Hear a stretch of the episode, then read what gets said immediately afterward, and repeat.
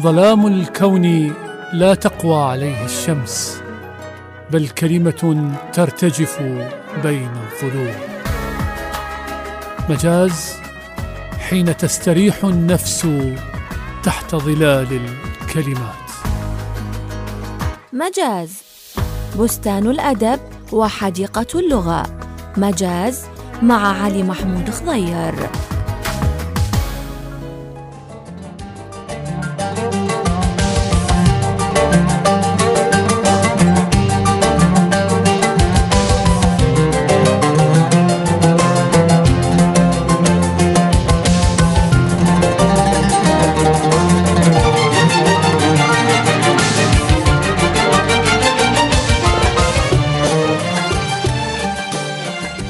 أطيب تحية وأجمل سلام لكم أحبتي مستمعين الكرام في كل مكان. لقاء جديد وحلقة من برنامج مجاز. على الود والخير والعافية نلتقي. حياكم الله.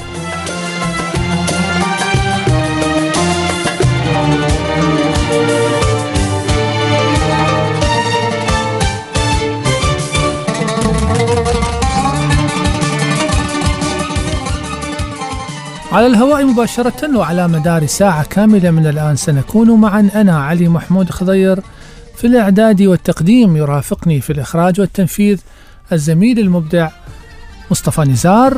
خليكم ويانا. كل أرض تشيلك يا ثقيل الحمول كل وقت كريما بالرضا والزعل.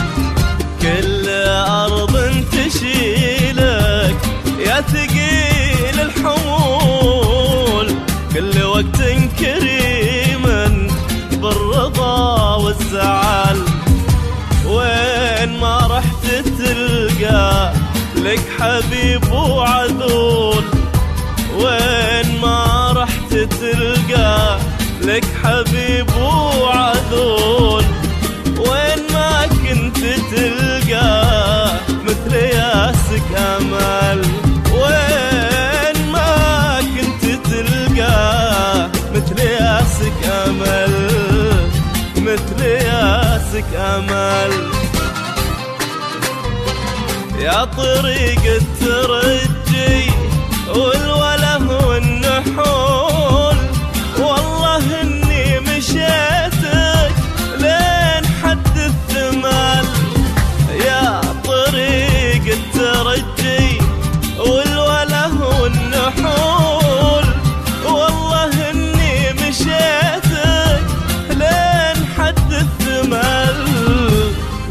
تظن المسافر من يسوق الرحول.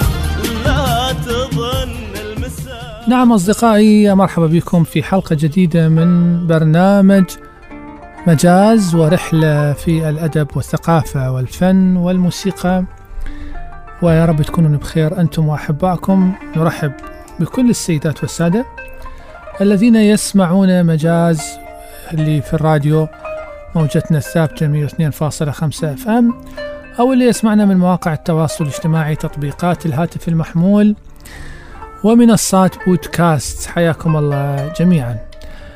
حلقة جديدة وفي البدء يعني ربما نتناول أهم الأخبار التي الثقافية التي مرت في هذا الأسبوع وعلى رأسها للأسف يعني خسارة واحد من الكتاب الكبار أعمدة السرد العراقي والعربي الأستاذ عبد الرحمن مجيد الربيعي الذي توفي في الأسبوع الماضي. حقيقة الأستاذ عبد الرحمن يعد من الأسماء الكبيرة التي أسست ما عرفت بالجيل الستيني اللي إجا بعد الرواد بعد جيل الخمسينات فؤاد التكرلي وعبد الملك نوري ونزار عباس. حقيقة كانت كان الجيل الستيني جيل مليء بالطاقة والفوران والمشاكسة الإبداعية والتجديد في القص. وعبد الرحمن الربيعي كان له مغامرات ومشاكسات باعتبار كان رجل يكتب بالصحافة وكان كثير يماحك زملاء من الأدباء. فكانت حقيقة كانت حياة أدبية مليئة بالأكشن مليئة بالنقاش والجدال والمعارك الأدبية إن صح التعبير لكن كان يجمعها على اختلاف الأهداف الشخصية يجمعها الجدية في إنتاج أدب عراقي. كان ولا يزال الفترة الستينية حقيقة مشرقة في مجال الشعر وفي مجال القصة وحتى في مجال الرسم والتشكيل. رحم الله عبد الرحمن مجيد الربيعي وأطال الله في عمر كل أدبائنا الرواد اللي حقيقة هم رموز ما أصعب أن تكون في عصر شحيح بالرموز والأسماء الكبيرة الراسخة.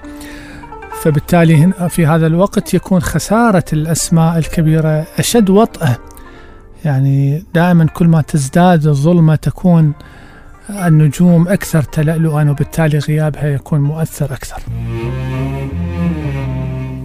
سامحني خلاص سامحني يا ريت أنا غلطان وتهت وجيت.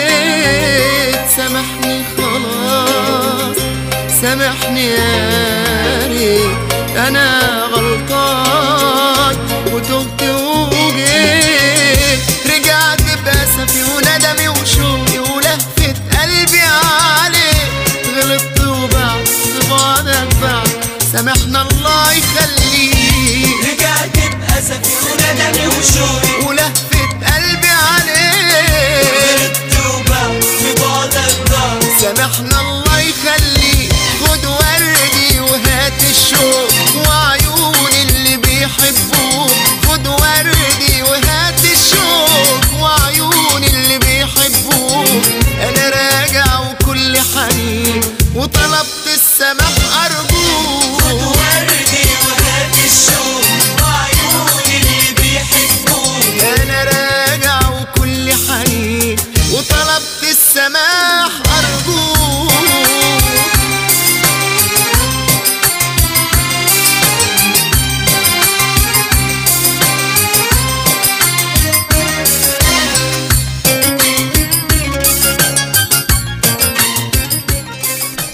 نعم أصدقائي أيضا الدولة العراقية متمثلة بمجلس الوزراء أصدرت تعميم ثقافي في- بالاحتفال بنازك الملائكة.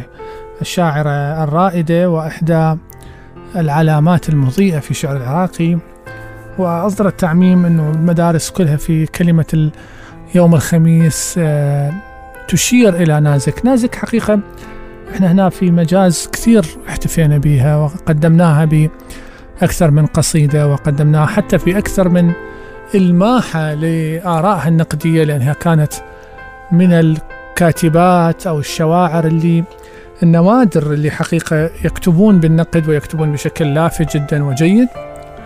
ونعدكم إن شاء الله بالحلقات القادمة أيضا لدينا ملف آه، جيد عن نازك الملائكة. إحنا المشكلة يعني كثير من من أحيانا بعض الأخبار اللي تتعلق ببعض الكتاب سواء الراحلين أو الأحياء إنه الاحتفاءات المركزية تحتاج أم، استثمار على أرض الواقع بمعنى إنه من الضروري جدا إنه الاحتفاء لا يكون فقط عبر الكلمات وعبر المؤسسة الرسمية بقدر ما أنه يحس بها المجتمع وخاصة النشء الجديد. يعني أنا أتمنى أنه طالب المدرسة مو بس يسمع كلمة من المعلم عن نازك الملائكة.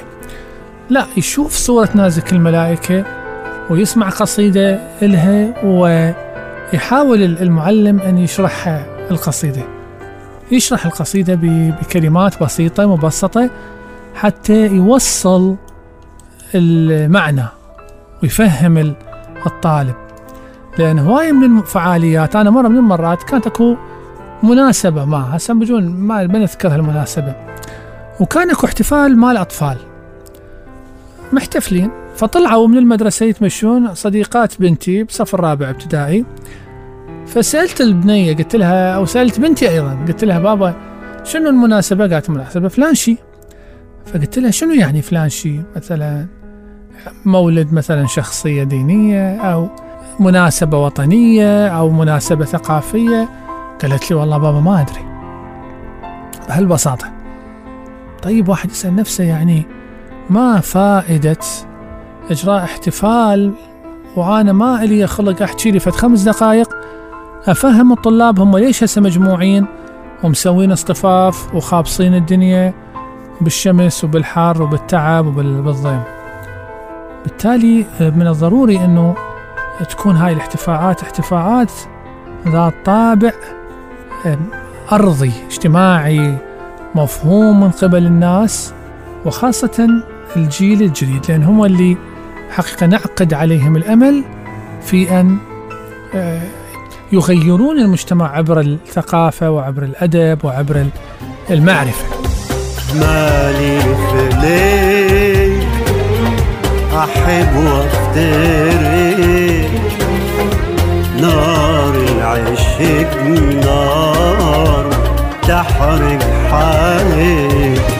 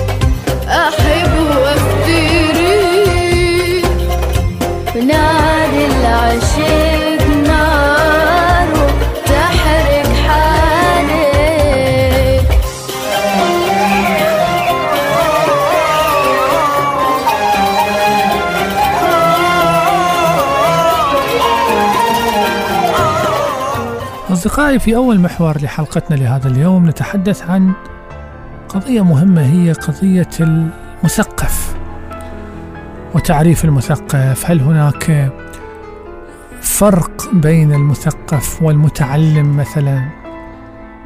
بين المثقف وال ومجرد الذي يقرأ ويكتب. هناك ناس تعتقد أنه المثقف هو كل شخص يفك الخط يعني يقرأ ويكتب. كل شخص داخل جامعة هذا مثقف. كل شخص بيده كتاب يعتقد أنه هذا مثقف. الحقيقة آه هذا المسألة خلقت سوء فهم كبير والتباس كبير وبالتالي مشاكل كبيرة. إخواني ليس كل متعلم مثقف. لأن الثقافة نظام منظومة تفكير متكاملة. تأخذ المعلومة وتحللها وتفكر بها وتصدر قرار به معالجة. أما اللي ياخذ المعلومة ويمشي بيها مثل ما هي هذا مو مثقف. هذا ممكن يكون متعلم بل ممكن يكون تابع بأفضل الحالات. بمعنى أن الثقافة تحتاج إعادة النظر بالأفكار مجمل الأفكار. إحنا مشكلتنا أنه نظامنا الاجتماعي العربي طريقة تفكيره تفك يعني مبنية على الثوابت على تقديس الثوابت. يعني جميع ثوابت الموروث لا آه، لا يمكن إعادة النظر بها. لا يمكن إخضاعها لتمحيص لنقد مستمر لنقد شامل. أصلا أي واحد يتكلم بانتقاد فكرة قديمة ممكن أن يكفر أو ممكن أن يطل- يطلعونه من الملة. يعني نصر حامد أبو زيد الرجل حاول أن يقدم قراءة جديدة للدين. طلقوه حتى من مرته يعني.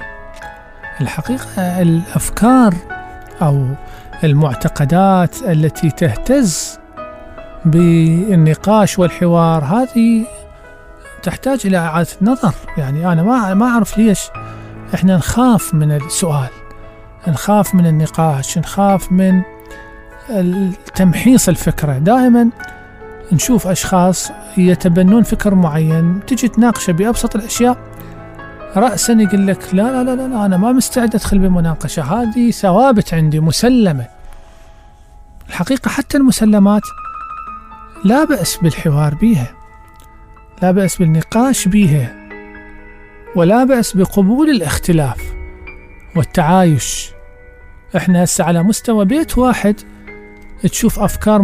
مختلفة هل الإخوان يتشابهون بأفكارهم برغباتهم بقناعاتهم. لا خذوا الإخوان طالعين من أب وأم واحدة ومن نمط تربية واحدة. فبالتالي البيت إذا البيت الواحد به اختلاف بوجهات النظر فبالتالي الشارع والمحلة والمنطقة والمدينة من الطبيعي أن يكون بها أكثر من رأي. وأكثر من قناعة وأكثر من طريقة حياة. بالتالي علينا أن نحترم السبل المتنوعة للحياة. ما نقصر الآخرين على أن يعني نجبرهم أن يكونوا ضمن نمط حياة واحد. إحنا نؤمن به مثلا.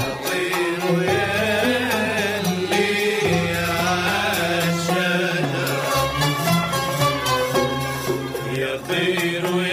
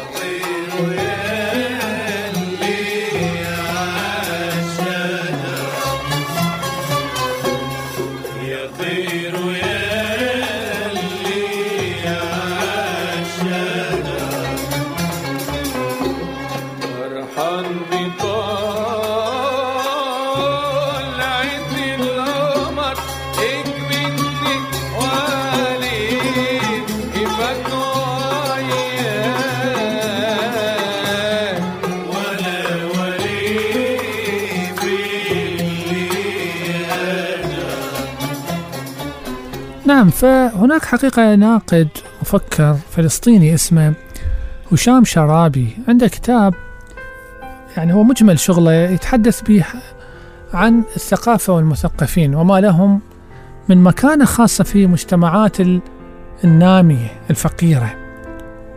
اللي حقيقة الجهل يرسم صورة مضخمة للعلم والمتعلمين ويعطي المثقف دور مركزي وماكو أصلا تعريف حاد وواضح للمثقف. كل واحد ممكن أن يتبوأ ويكون أنا يقول أنا مثقف. وبالتالي أكون مثقف علماني مثقف ديني مثقف أدبي مثقف سياسي. آه، وهناك اعتقاد أنه كل من حصل على شهادة علمية هو مثقف. وهو وهو متعلم. الحقيقة أحيانا أكو ناس حملت شهادة دكتوراه لكنه أمي. يعني أفكاره أفكار أمية متخلفة مدمرة للمجتمع. بالتالي ما يميز المثقف في أي مجتمع أخواني بحسب هشام شرابي قضيتين. أولا الوعي الاجتماعي اللي يم يمكن الفرد من رؤية المجتمع وقضاياه من زوايا شاملة. ومن تحليل هاي القضايا على مستوى نظري متماسك. مو أنا أتشلب لي بمشكلة من زاوية معينة وأهمل بانوراما المجتمع. شنو يعني بانوراما؟ يعني كل أطياف المجتمع. أنا أريد أعالج مشكلة ال- الإدمان. أو مثلا مشكلة ال- المشروبات فرضا. لازم أشوف أبعادها ككل على كل فئات المجتمع. أريد أعالج مشكلة الإشارات المرورية.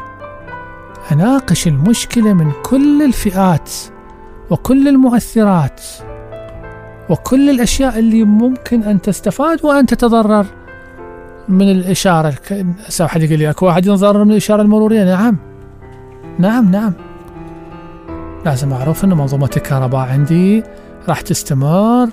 أنا ما يعني ما أروح أسحب ال- الشرطي الش- الشرطي مرور من الشارع وأعوفهم الناس أعوف الناس لل إشارة المرور وتطفى الكهرباء شنو المشكلة؟ وصل واحد ردم بالثاني القضية الأخرى أيضا الدور الاجتماعي اللي يمكن وعي الاجتماعي من أن يلعب المثقف أن يلعب الدور الاجتماعي بالإضافة إلى القدرات الخاصة اللي يضفيها الاختصاص المهني إحنا عندنا أشخاص ممكن أن يكونون مؤثرين في مجالاتهم في اختصاصاتهم.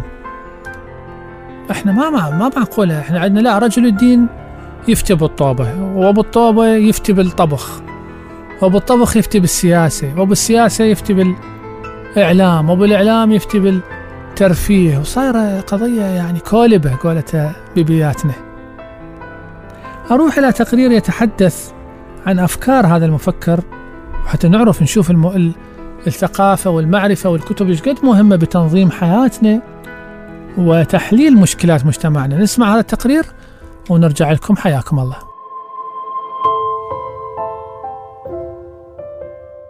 هشام شرابي هو مفكر فلسطيني ولد في يافا ودرس في الجامعة الأمريكية في بيروت. هاجر إلى الولايات المتحدة وعمل أستاذا لتاريخ الفكر الأوروبي والعلوم السياسية في جامعة جورج تاون بواشنطن. ساهم في إنشاء عدة مؤسسات تعنى بشؤون الوطن العربي والقضية الفلسطينية. له عدة مؤلفات عن النظام الاجتماعي والأسري للمجتمعات العربية. الهدف منها اكتشاف كيف يمكن النهوض بمجتمع فاعل وذلك بنقد تناقضاته من مؤلفاته. النظام الأبوي وإشكالية تخلف المجتمع العربي. المثقفون العرب والغرب وسيرته الذاتية الجمر والرماد وذكريات مثقف عربي. في مقدمة كتابه مقدمات لدراسة المجتمع العربي يكتب شرابي عن تجربته الخاصة في إعادة النظر بأفكاره السابقة واكتشاف مدى عمق الثقافة المسيطرة في تشكيل وعيه وفكره حتى وإن وصل لأعلى الدرجات العلمية مدركا أن أولى خطوات التحرير هي التحرير الذاتي والتخلص من عبودية الفكر المسيطر وهي عملية غاية في الصعوبة تتطلب إعادة النظر في جميع ثوابت الموروث وإخضاعها لتمحيص ونقد مستمر وشامل. يظهر هنا دور المثقف في التغيير لكن هناك لبس مستمد من الجهل العام في اعتبار أن كل متعلم هو بالضرورة مثقف. في كتابه يفرق شرابي بين المتعلم والمثقف موضحا. للثقافة والمثقفين مكانة خاصة في المجتمعات الفقيرة النامية والجهل يرسم صورة مضخمة للعلم والمتعلمين ويعطي المثقف مركزا متميزا ويتوقع منه المستحيل. وفي تصور هذه المجتمعات يختلط المثقف بالمتعلم ويصبح كل من حصل على قسط من العلم في نظرها مثقفا.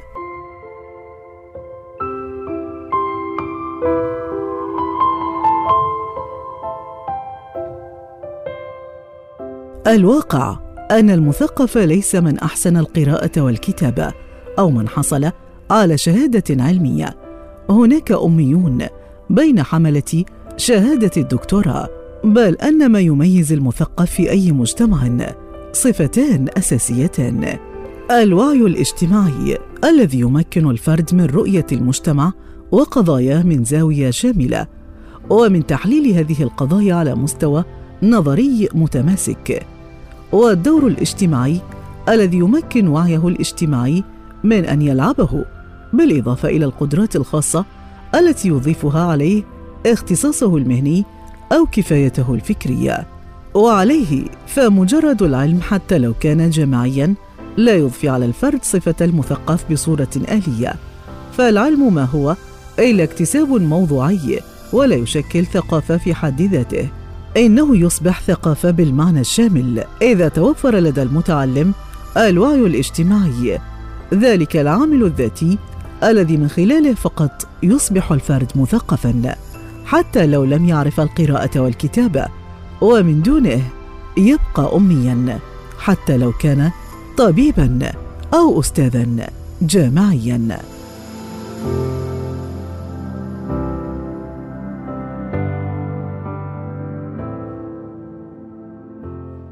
نعم أصدقائي إذا كخلاصة لا الشهادة قيمة ولا المكانة العلمية قيمة إذا لم تنعكس على سلوك الفرد.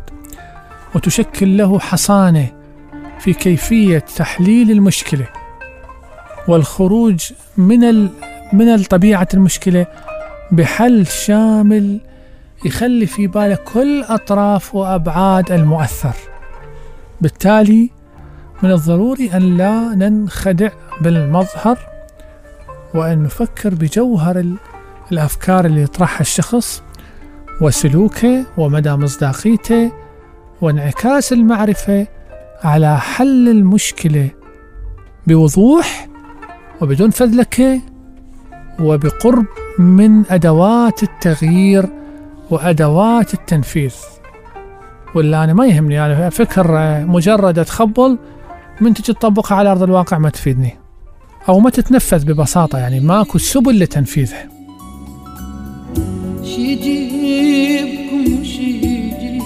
kum şicip kum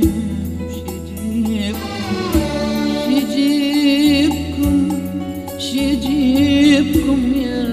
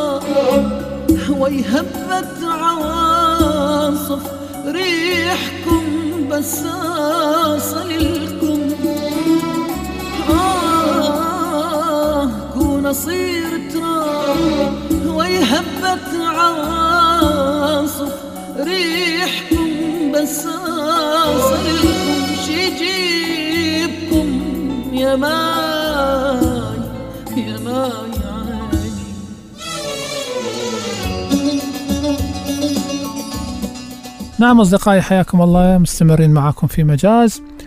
الأيام اللي جاي نعيشها هي الذكرى العشرون للحرب. حرب 2003 واحتلال العراق من قبل القوات الأمريكية. وما يعني أحدثته هذه الحرب من تأثير كبير في بنية المجتمع العراقي. حقيقة الحرب أي حرب ليست حدث عابر في حياة الأمم. هي حقيقة قطع كبير ومؤثر في أجيال ليس في فقط في الجيل الذي عاش الحرب.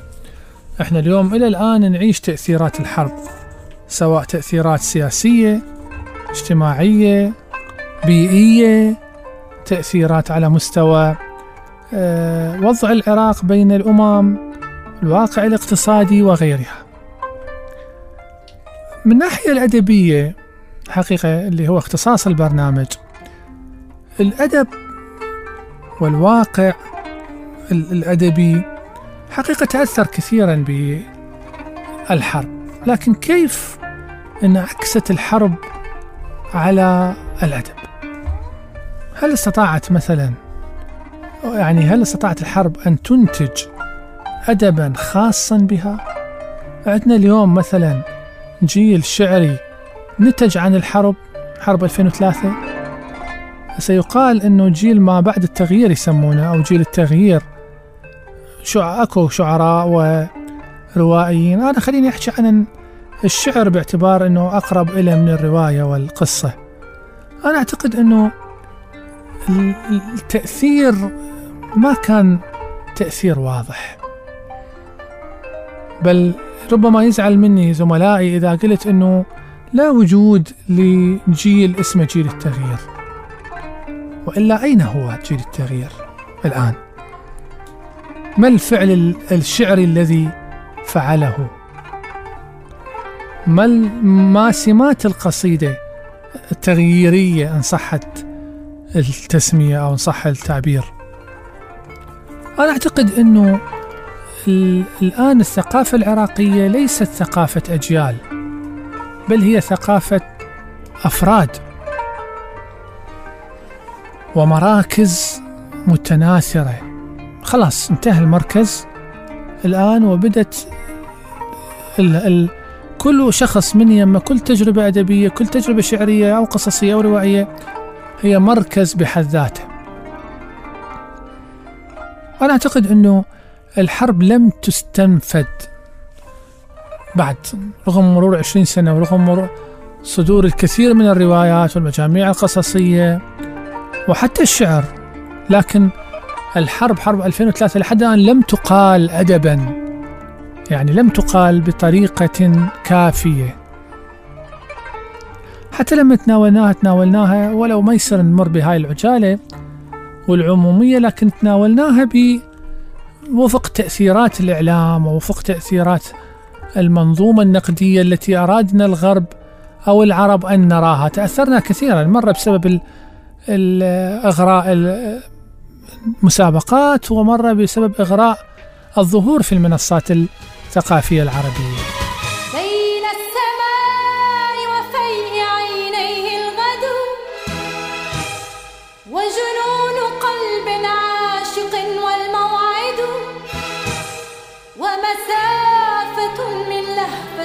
وتشرد.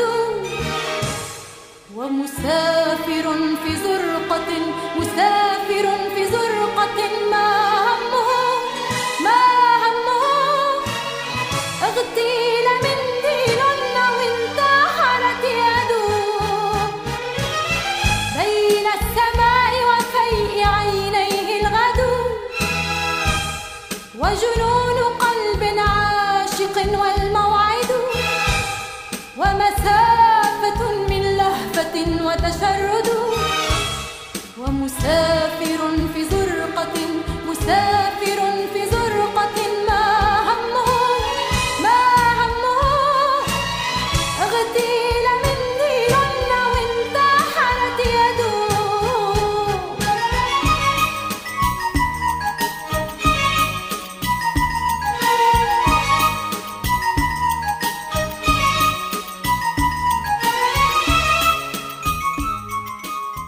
نعم أصدقائي في أعتقد أنه تأثير الحرب من الناحية الأدبية ربما في الشعر اجى لاحقا. بعدين لما إجت الجيل الجيل ما بعد 2010 أو جيل ما بعد 2013 خلينا نسميه إذا اعتبرنا أنه من 2003 ل 13 هاي 10 سنوات وجيل. خاصة لما برزت قضايا أخرى مثل قضايا الطائفية والحرب الطائفية ومسألة المقاومة مقاومة المحتل وهذا الصراع بين ثنائية التحرير أو الاحتلال. هل حرب 2003 هي حرب تحرير أو حرب احتلال؟ رغم أن الأمم المتحدة نفسها قالت أنه العراق بلد محتل. أنا أتصور أنه نحتاج إلى درس نقدي جيد يحلل الخطاب الشعري ما بعد 2003 وهل استطعنا أن ننتج خطابا شعريا أصلا من الأساس؟ لو فشلنا جميعا في ذلك. هناك مجموعات حقيقة تناولت الحرب لكنها قليلة. أعتقد مثلا عبد الزهر زكي شريط صامت وهذا تناول الحرب الطائفية. الخزعل الماجدي في كتابه أحزان السنة العراقية اللي تناولت القضية الأساسية اختطاف ابنه من قبل ال- المجهولين في الحرب الطائفية. ال- المسألة تحتاج أوسع من هذا. المسألة ما تشملها حتى الأنطولوجيات. نحتاج إلى جرد للكتابات وتحليلها وحتى من المهم جدا أن يكون هناك مؤتمر أو يعني ملتقى لدراسة الأدب الذي آه، أنتج بعد الحرب. حتى واحد يقدر يميز على نحو ما مركز تأثيرات الحرب. لأن أنا أشوف حتى أنه أكو خطاب عنيف يعني جزء من خطاب الشعر العراقي تحول إلى العنف بسبب أدبيات الحرب. تحول إلى الكراهية في بعض ملامحه بسبب الحرب ون- ونتاجاتها وإفرازات الحرب. هذا كله يحتاج إلى دراسة. أنا هسه خليني يعني أترك الشعر شوية.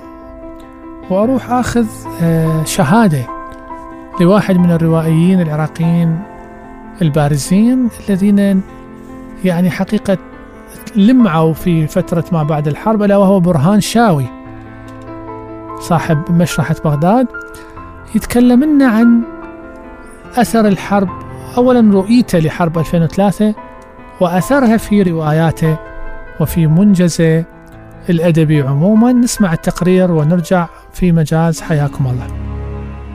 ما الذي أحدثته حرب العراق التي صادفت ذكرى نشوبها العشرون هذه الأيام؟ في بنية المجتمع العراقي ومن ثم في الثقافة العراقية.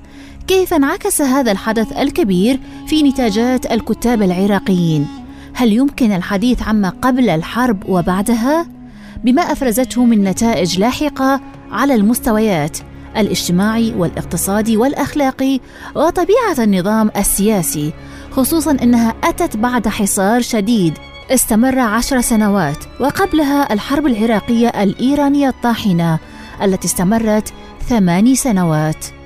يرد الروائي والشاعر برهان شاوي صاحب كتاب مشرحة بغداد على تلك التساؤلات بالقول: الحقيقة يواجه العراقيون سؤالا ملتبسا هو هل الحرب التي قام بها معظم دول العالم المتحضر بقيادة أمريكا ضد العراق من أجل إسقاط النظام الدكتاتوري الاستبدادي هي تحرير للعراق أم احتلال له؟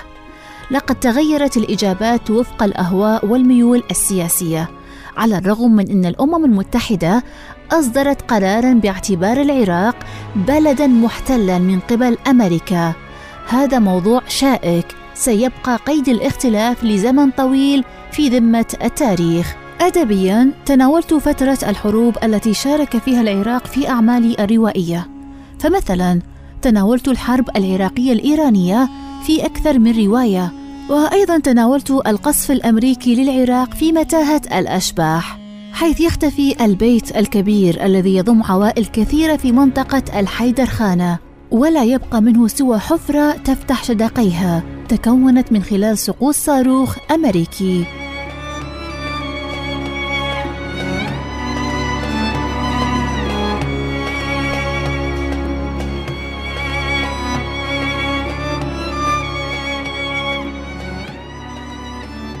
مآسي الشعوب خلدها الأدب. الحرب والسلام لتولستوي خلدت الحرب الروسية الفرنسية.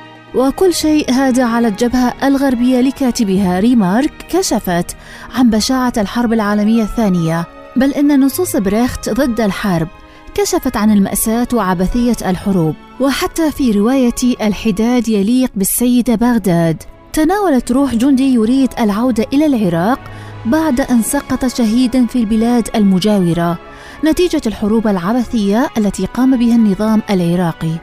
لكن حرب إسقاط النظام الدكتاتوري.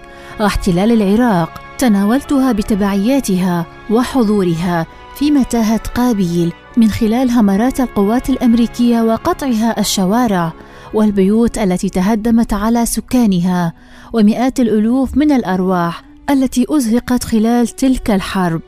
الحرب مأساة. نعم أصدقائي مستمرين معاكم في مجاز وكان هذا الروائي والشاعر برهان شاوي. طبعا برهان شاوي انعرف كروائي عند الشباب الفتيان بسبب الروايات مالت ال- اللي بيها أجواء الرعب والقتل والدماء اللي راجت في السنوات الأخيرة يعني صارت موضة لكن هو بالبداية هو شاعر ترى بالمناسبة وشاعر قصيدة نثر جيد وأيضا له ترجمات من الروسية.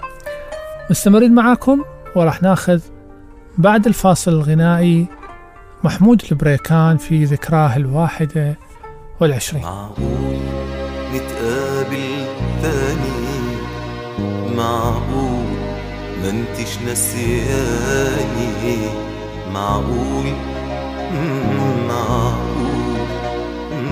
معقول؟ معقول نتقابل تاني؟ معقول ما انتش نسياني معقول؟ معقول معقول. بعد ما دابت أحلامي بعد ما شابت أيامي بعد ما دابت شابت أيامي ألقاكي هنا قدامي. ده كتير قوي كتير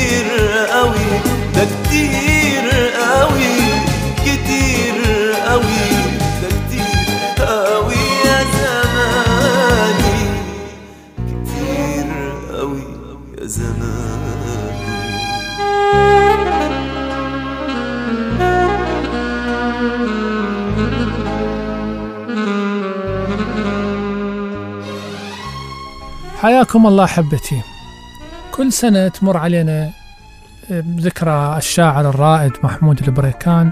نتذكر فيها هذا الإنسان الرقيق الهادئ الذي يتجنب الإعلام ويتجنب الشهرة واللي له تأثير في الشعراء ويكتب قصيدة رائعة جدا وله ثقافة شعرية وأدبية وتش... وموسيقية رائعة. وكثير من ال... من البصارة الآن يستذكرون البريكان باعتباره قيمة بصرية. هل أقول بشكل مناطقي؟ أتمنى أن أكون مخطئ. البريكان شاعر كوني وعلينا أن نفهم هذه الحقيقة. بمعنى أننا لا أن تأخذنا هاي العواطف بأنه والله سعد يوسف بصراوي السياب بصراوي البريكان بصراوي. إي طيب وإذا بعدين شنو يعني؟ هل إحنا درسنا شعره؟ هل إحنا قريناه بشكل جيد؟ هل إحنا قدمناه للجيل الجديد؟ هل إحنا أصلا قدمناه لل- لل- للمحبين الشعر؟ بريكان الآن الآن ديوان ما عنده. ما مجموعة أعماله ولم يصدر هو الرجل في حياته ديوان. فبالتالي يعني خلي يكون تعاملنا مع الاسم الشعري أو الاسم الأدبي تعامل صادق. تعامل صادق. لأن إحنا هسه صايرين حقيقة ال show ماخذنا يعني دمرنا ال show دمرتنا الستوريات. قبل أيام كنت مع مناسبة مع أستاذنا محمد خضير فكان الجمهور حقيقة محوطة بالمحبة وشفت عدد اللي التقطوا الصور والستوريات. أضعاف مضاعف من الشعراء عفوا من الناس اللي سألوه سؤال في الأدب أو في إحدى قصصه أو في ناقشوه في فكرة من أفكار كتبه. كنت أتمنى أنه أشوف شخص يناقشه في قصة يناقشه في في فكرة يطرحها في إحدى كتبه. أو مو إلا والله في قصة أو في كتبه. يسأله سؤال ثقافي. أكثر من اهتمامه بأنه يأخذ وياه صورة هذه مو يعني حساسية من هذه الظاهرة إطلاقا هذا حق طبيعي بالعكس يسعدنا. لكن أنا جاي أضرب مثل على أنه أنه إحنا بتنا نهتم بالمظهر كثيرا. يعني نهمنا نروح لل- للفراهيدي حتى ناخذ صورة بالفراهيدي مو حتى نشتري كتاب. وحتى لو اشترينا كتاب حتى ننزل ستوري مو حتى نقرأه.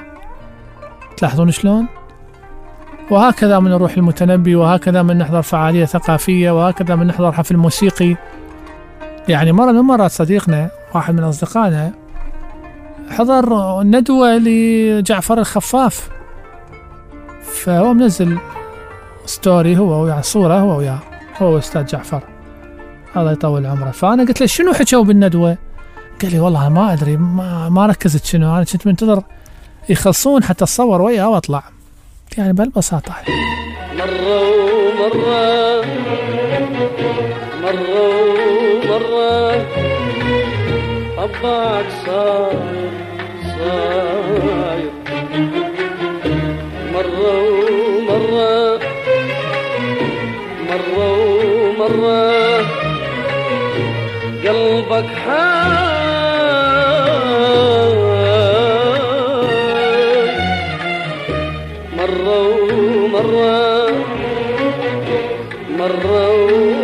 ومرة طبعك صاير صاير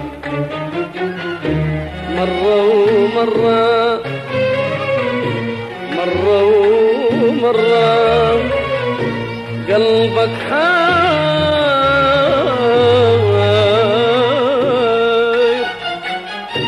تزعل مرة وترضى مرة.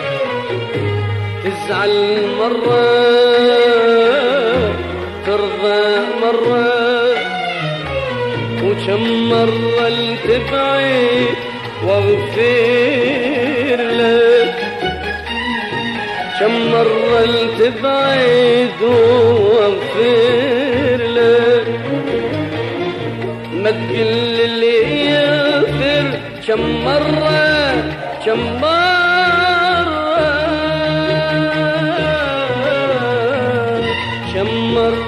تبعد واغفر لك وكم مرة تبعد واغفر لك ما تقل اللي يغفر كم مرة كم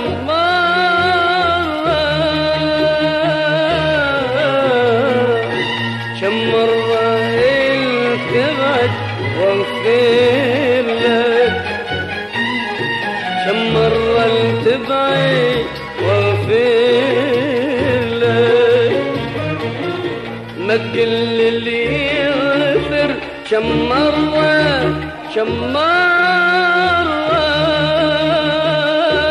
طبعك صاير صاير صاير. مرة ومرة. نعم أصدقائي هسه فيما يخص موضوع محمود البريكان أنا والله عندي أخبار جيدة حلوة. يعني يسعدني أنه أقولها للناس. هناك سعي حكومي جاد في الوصول إلى الإرث والتراث الشعري لمحمود البريكان ومو ما نقدر نتكلم أكثر من هذا لكن إن شاء الله قريبا تشوفون الأعمال الشعرية الكاملة لمحمود البريكان إذا تكللت جهود الحكومة بالتوفيق والنجاح ونتمنى لهم حقيقة التوفيق والنجاح. وأتمنى حقيقة من كل شخص يعنى بتاريخ البريكان أن يقدم لهذا الرجل خدمة بأن يساعد في الوصول إلى أعماله الوصول إلى تراثه التعريف به. هو وكل أساتذتنا الكبار. لأن يعني حقيقة دراسة شعرهم وقراءته بتمحص ومناقشته أهم بكثير من أنه أنا أسوي والله مهرجان باسم البريكان أو أعلق صورة للبريكان أو أنزل آه، يعني مجرد بوست احتفائي. سريع وسطحي. خاصة أنه هو الرجل ذاته كنمط حياته هو كان رجل غير استعراضي. يعني رجل يتناقض تماما مع نمط الحياة اللي إحنا نعيشه. إحنا هسه كل حياتنا مباحة مستباحة. نعلن عنها إحنا نعلن بنفسنا عن كل تفاصيل حياتنا. هو كان من نوع تخيلوا هو شاعر على النقيض تماما من شعراء هذا العصر. شاعر معتزل.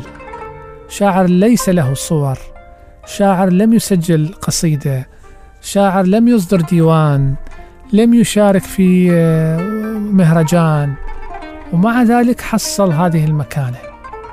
فهو أكبر برهان على أن الشعر الجيد يدافع عن نفسه ويوصل صاحب التجربة الصحيحة الصحيحة والصحية. مو بالضرورة أنه لازم مسحاتك وتهوس أنا شاعر أنا شاعر أنا سويت أنا كذا أنا كذا. أروح إلى تقرير يتكلم عن البريكان نسمعه سوية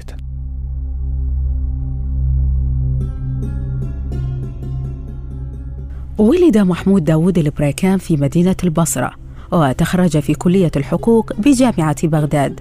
عمل مدرسا للغة العربية في ثانويات العراق والكويت حتى أحيل على التقاعد. وهو يعد من الشعراء الرواد في الشعر العربي إلى جانب السياب ونازك الملائكة وبولند الحيدري وعبد الوهاب البياتي. وكان السياب من أصدقاء البريكان المقربين. يتردد عليه دوما ويقرأ كل على الآخر قصائده الجديدة. في عام 1951 كتب البريكان ملحمته الشعرية الطويلة أعماق المدينة. قرأها على السياب فأعجبته كثيرا وبعد ذلك بثلاث سنين. قال له السياب إنه استلهم منها قصيدته الطويلة حفار القبور وقال في وصفها إنها قصيدة بريكانية. لكن البريكان عزف عن النشر بعدها واختار عزلة طويلة انتهت بمقتله الغامض وهو في بيته عام 2002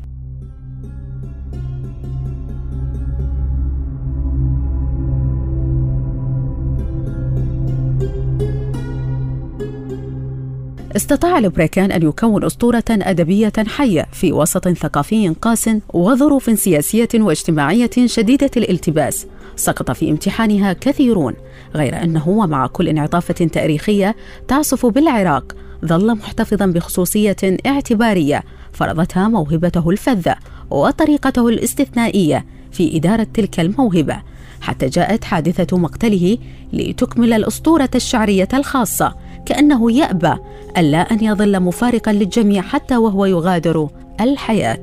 لقد بقي البريكان حر في حياته وفي شعره والمتأمل لقصيدته عن الحرية يلمس فهما غير شائع وقتها عن مفهوم الحرية حرية الفرد لا الجموع المتخففة من مجد مصنوع وتاج مزيف. إذا كانت فطرة وموهبة السياب الاستثنائية قد أكدته شاعرا كبيرا فعقلية ووعي محمود البريكان بالشعر هي التي قدمته واحدا من القلائل الذين تتقدمهم وترهقهم أفكارهم في معنى الوجود الإنساني.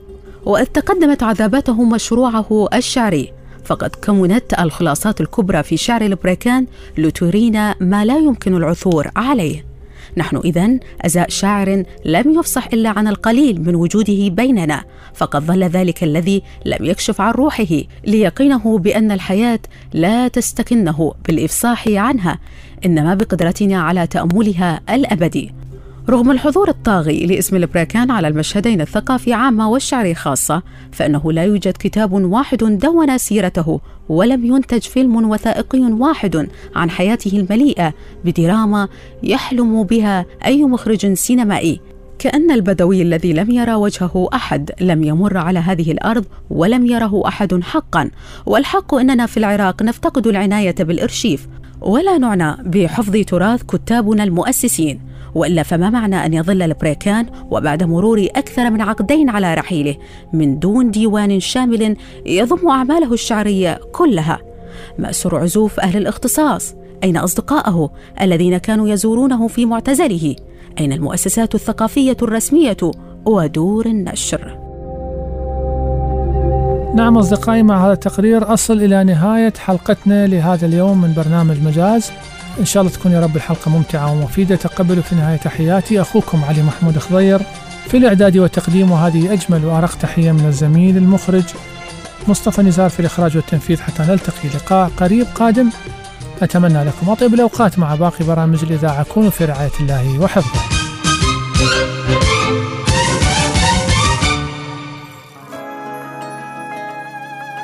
ظلام الكون لا تقوى عليه الشمس. بل كلمة ترتجف بين الظلوم مجاز حين تستريح النفس تحت ظلال الكلمات. مجاز بستان الأدب وحديقة اللغة. مجاز مع علي محمود خضير.